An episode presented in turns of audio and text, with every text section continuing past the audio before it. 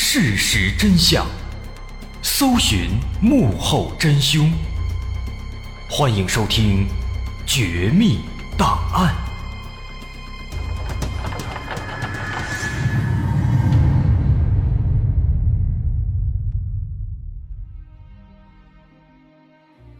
还原事实，探索真相。欢迎来到今天的《绝密档案》，我是大碗。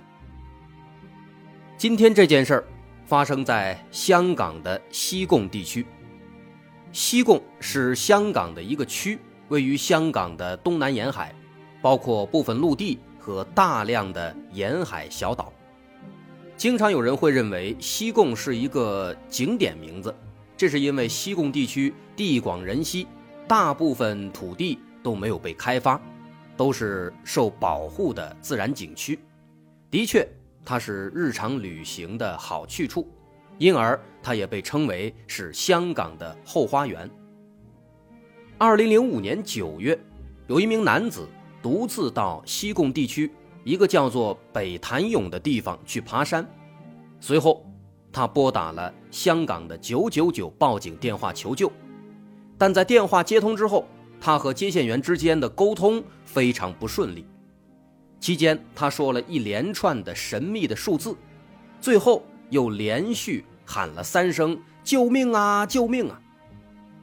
救命喊完了之后，电话就中断了。这名男子从此人间蒸发，直到今天都再也没有出现过。究竟是怎么回事呢？今天咱们来一探究竟。二零零五年九月十一日中午一点左右，香港九九九报警中心接到一通报警电话，报警的是一名男性，他语气急促，听起来非常着急，但手机信号也断断续续，这导致通话的质量非常不好。电话接通之后，一开始男子说自己正在西贡地区爬山，地点位于北什么什么附近。因为当时信号不好，只能听到他说在北什么什么附近，光听到一个“北”字，后面还有两个字听不清了。当然，通过后续的通话内容，我们可以得知他是在北潭涌附近。北潭涌是西贡地区的一个具体的地点名字。那接线员当时首先他没有听清所处的地点，正要接着问，但这个男子呢似乎非常着急，紧接着。他就报了一串数字，这串数字是五八后面什么什么什么，这数字也没听清，就听到开头是一个五八。等到信号终于恢复正常了，接线员就赶紧问这男子他现在在什么位置，但这名男子并没有直接回答他的问题，而是又说了一串数字，这次说的是四六七零二零。接线员听了有点懵，四六七零二零，这是什么意思呢？这个时候啊，接线员灵机一动，他心想：这数字会不会是标记柱上的编号呢？什么是标记柱呢？在香港爬山的时候啊，在野外玩的时候，能发现山路上每隔一段距离都会立着一个牌子，这个牌子就叫标记柱。顾名思义，就是标注距离的柱子，但实际上是一个牌子。这个牌子上面呢会写着一串数字，如果迷路了就打电话报警，警察会根据标记柱上的数字来找到所处的位置。其实不只是香港，在很多城市的电线杆上也会有类似的一串数字，也能起到类似的作用。因为标记柱的编号就是一串数字。所以当时接线员就问这男子说：“你是不是在标记柱附近啊？”男子听了之后，他的回答有些奇怪。他先是下意识的说了一声“对”，但是马上他就反应过来了，反问说：“标记柱是什么柱啊？”好像不知道标记柱是什么。无奈之下，接线员只好重新问他现在在什么位置。这一次呢，男子说了一句：“你等等啊。”然后他就不说话了，但是电话并没有挂断，能听到里面传来风声和喘气的声音。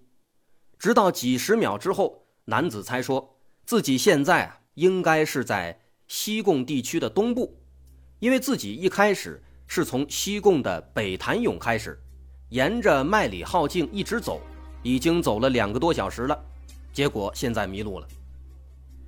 他说的这个麦里浩径，这是一条路的名字，北潭涌是起点。那麦里浩径的第一段，它大致的走向就是从北潭涌开始，自西北向东南，沿着走了俩多小时，所以他判断自己已经走到了西贡的东部。这个麦里浩径呢，是香港的一段算是徒步的小径，这条小路它其实非常曲折，贯穿了西贡地区。大伙儿如果感兴趣，想了解一下当时它具体的路线。可以关注我们的微信公众号，叫“大碗说故事”，在公众号中发送关键词“西贡失踪”，就可以查看到我们本期节目的相关补充资料了。当时这名打电话的男子在说完了自己的大概位置以后啊，紧接着他又说了一串数字，说的是五八七零什么什么，这一共是六个数字，但最后两个数字呢？还是没听清。接线员听了之后感到非常疑惑，就问他：“你有没有在附近看到 M 开头的标志牌呀？”因为在这条麦里号径上面的标记柱呢，他们的编号都是 M 开头的，所以接线员才会这么问他。但是男子却回答说没有看到。接线员还想继续问，但是男子忽然说：“哎，你等等啊，先等等。”然后再次陷入沉默，接着又是长达二十几秒的风声和喘气声，看样子这名男子正在寻找那个所谓的 M 开头的东西，但是很遗憾，最终他回答说没有看到 M 开头的牌子。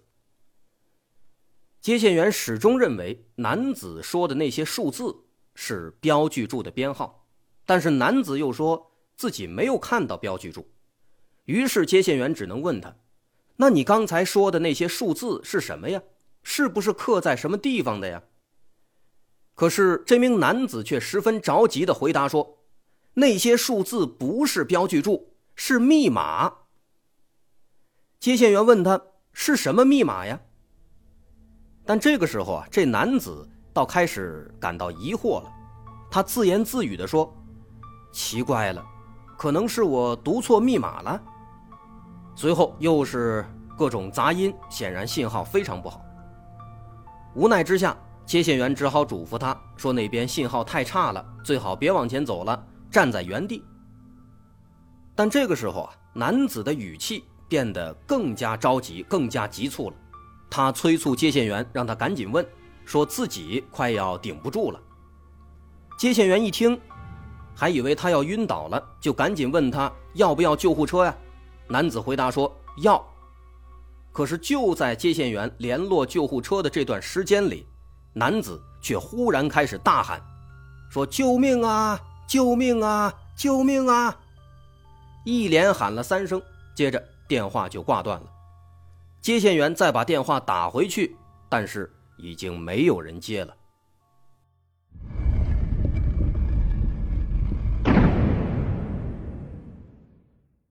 这整通电话下来，接线员断断续续的和男子交谈了足足七分钟，可最后还是没有搞清这男子到底在什么位置。他所说的那两串神秘的数字，也没人知道到底是什么意思。不过，根据男子提供的零碎的信息来看，警方猜测他所在的位置应该是西贡的北潭涌往东南八公里左右。因为他刚说自己在沿着麦里浩径一直走，那那段路的走向呢是自西北向东南，他走了两个多小时，大约就会走八公里左右的距离。随后，警方就去查了这个男子的电话号码，结果发现啊，这名男子的身份还不一般，他是一名四十五岁的香港警察，名字叫丁丽华。同时，他也是扫黑小组的成员之一。在联系到他的家人之后，得知丁丽华那天正好是休息，于是独自一人前往西贡的北潭涌附近爬山，而且出门之前，丁丽华没有任何异常反应。从这个情况来看，那丁丽华应该确实就是在山上迷路了。于是，接下来搜救工作迅速展开。两天之内，警方集结了消防处、民安队、渔护署及政府飞行服务的直升机等等各种力量，在西贡展开了海陆空大搜索。这种阵仗确实不多见，毕竟失踪的是一位现役警员，而且重要的是，人们发现随着丁丽华失踪，他身上的配枪不见了。如果这把配枪被他带在身上，随着他一起失踪了，那这把枪如果最后落入坏人手里，那后果不堪设想。但是前前后后两百多人，一直从下午搜到深夜，仍然一无所获。此时大家心里是越来越紧张，再联想到丁丽华在失联前的三次大喊救命。也就无法排除他遭到意外或者不测的可能性了。但让大家想不通的是，对于这样的一位身经百战而且心理素质过硬的老警察，到底什么样的事情会让他害怕到大喊救命呢？难道他在旅游途中遭到了某些犯罪分子的打击报复吗？为此，警方在事发地周围展开调查。没多久，在失踪点附近一个小村落旁边的小茶馆里，就得到了一些新的消息。这个小茶馆的老板说，丁丽华在失踪前曾经在这小茶馆里休息过。当时茶馆里有十多名顾客，其中大部分是比较面生的，不像是附近的住户。那这个情况就引起了警方的注意。这十多个生面孔是谁呢？他们是坏人吗？会不会是他们跟踪丁丽华并杀害了他呢？警方认为有必要去查一下这些人的身份。除此之外，丁丽华当时离开茶馆的时间在中午十二点左右，而他拨打报警电话的时间是中午一点左右，也就是说，在离开茶馆一小时以后。丁丽华就遭遇了某种危险，让他不得不拨打报警电话。这个时间间隔让警方再次想到了那十多个生面孔，他们和丁丽华的失踪也许真的是存在联系的。于是大家兵分两路：一方面，警方想办法去查那十几个生面孔到底是谁；另一方面，搜索队以茶馆为圆心。以一小时的路程为半径，展开地毯式搜索。但是警方这边首先就不太顺利。茶馆里每天进进出出这么多人，虽然他们是生面孔，即便能回忆起他们的长相，但是也很难查出他们到底是谁。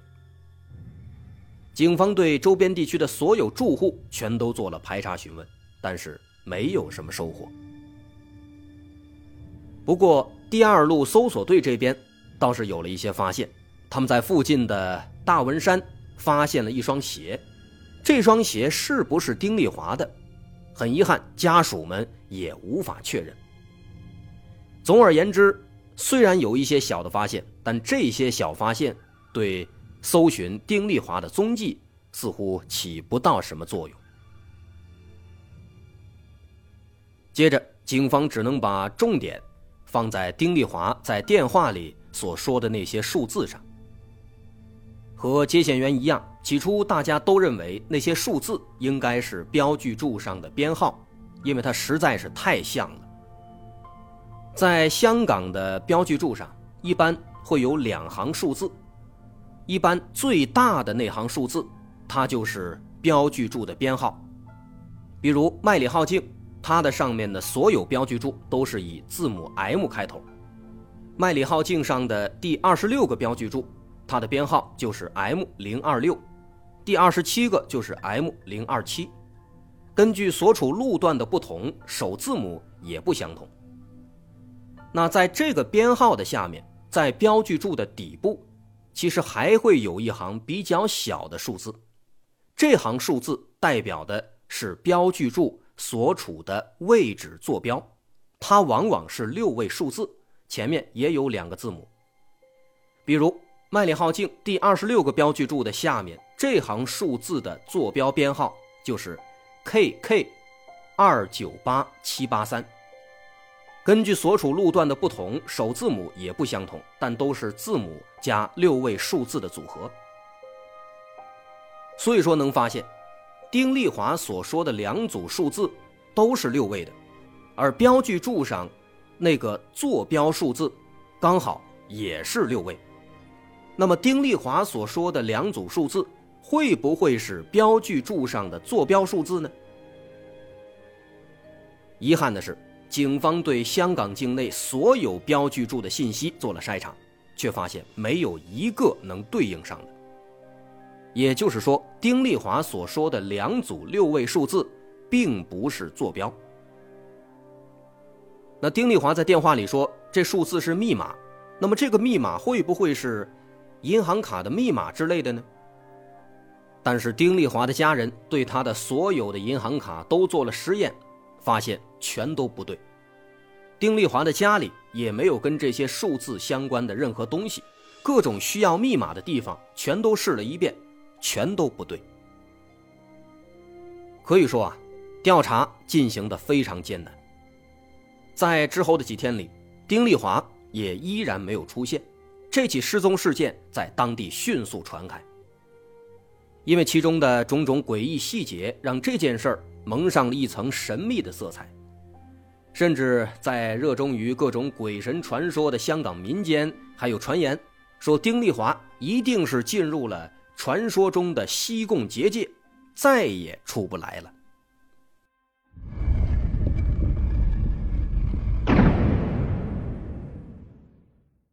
其实啊，民间之所以会有这样的玄乎的传言，是因为在西贡地区。的确发生过很多离奇的山难失踪事件，据说每年都会有那么几个人在山上失踪。丁丽华之后，另一起比较有名的失踪事件发生在零九年一月十一日，四十九岁的登山发烧友黄泽龙在西贡爬山时失踪了。别看这黄泽龙已经年近半百，但他有超过二十年的登山经验，每逢假期。必定登山郊游，一米八的大个子，一身腱子肉，香港的很多山他都爬过，从没出现意外。事发当天早上六点，黄泽龙乘坐汽车独自前往西贡，在半路上，他和司机闲聊，说自己要去西贡最东面的长嘴和千禧海岸去观光游玩。这句话成了搜救行动的唯一线索，也成为了。他留给大家的最后一句话，自此之后，他一去不回。在黄泽龙失踪两天之后，他的一位朋友曾经给黄泽龙打电话。奇怪的是啊，原本一直打不通的电话，这次竟然打通了。但是接电话的却并不是黄泽龙，而是一个陌生男子，而且他说的还是普通话。那香港那边说的都是粤语，他说普通话，让人印象深刻。这个人自称是附近的渔民，说自己啊是在西贡区的东湾的海面上捡到了这部手机和一个背包。另外，他还说出了自己现在所处的具体位置。朋友马上就把这件事告知了黄泽龙的家人，可是黄泽龙的妻子再打电话过去，却发现对方。虽然也会接电话，但是接通之后一言不发，不论妻子问什么，都是沉默。最后对方挂断了电话，并且从那以后这电话再也没有打通过。后来警方也来到了渔民当时在电话里提供的位置，但发现那里空无一人，根本没有所谓的渔民。而黄泽龙要去的长嘴和千禧海岸这两处地点，虽然风景非常好，但去的人并不多，因为这里山路崎岖，路上遍布浮沙碎石，没有经验的人很难登上山顶。但对黄泽龙来说，这不是问题。他爬过更多更高的危险的山峰，但每次都能平安归来。但为什么这次在西贡，他就失踪了呢？后来经过半个多月的搜寻，黄泽龙和丁丽华一样，就这样无声无息的消失在了西贡的群山当中。难道说这个地方真的有一些神秘的力量存在吗？恐怕我们很难说服自己去相信这种说法。那么他们到底是如何失踪的呢？我是大碗，大家稍安勿躁，稍后下节咱们再接着分析。本期会有相关补充资料，大家可以关注微信公众号“大碗说故事”，在其中回复关键词“西贡失踪”来查阅本期的相关补充资料。我是大碗，感谢收听，咱们稍后下节再见。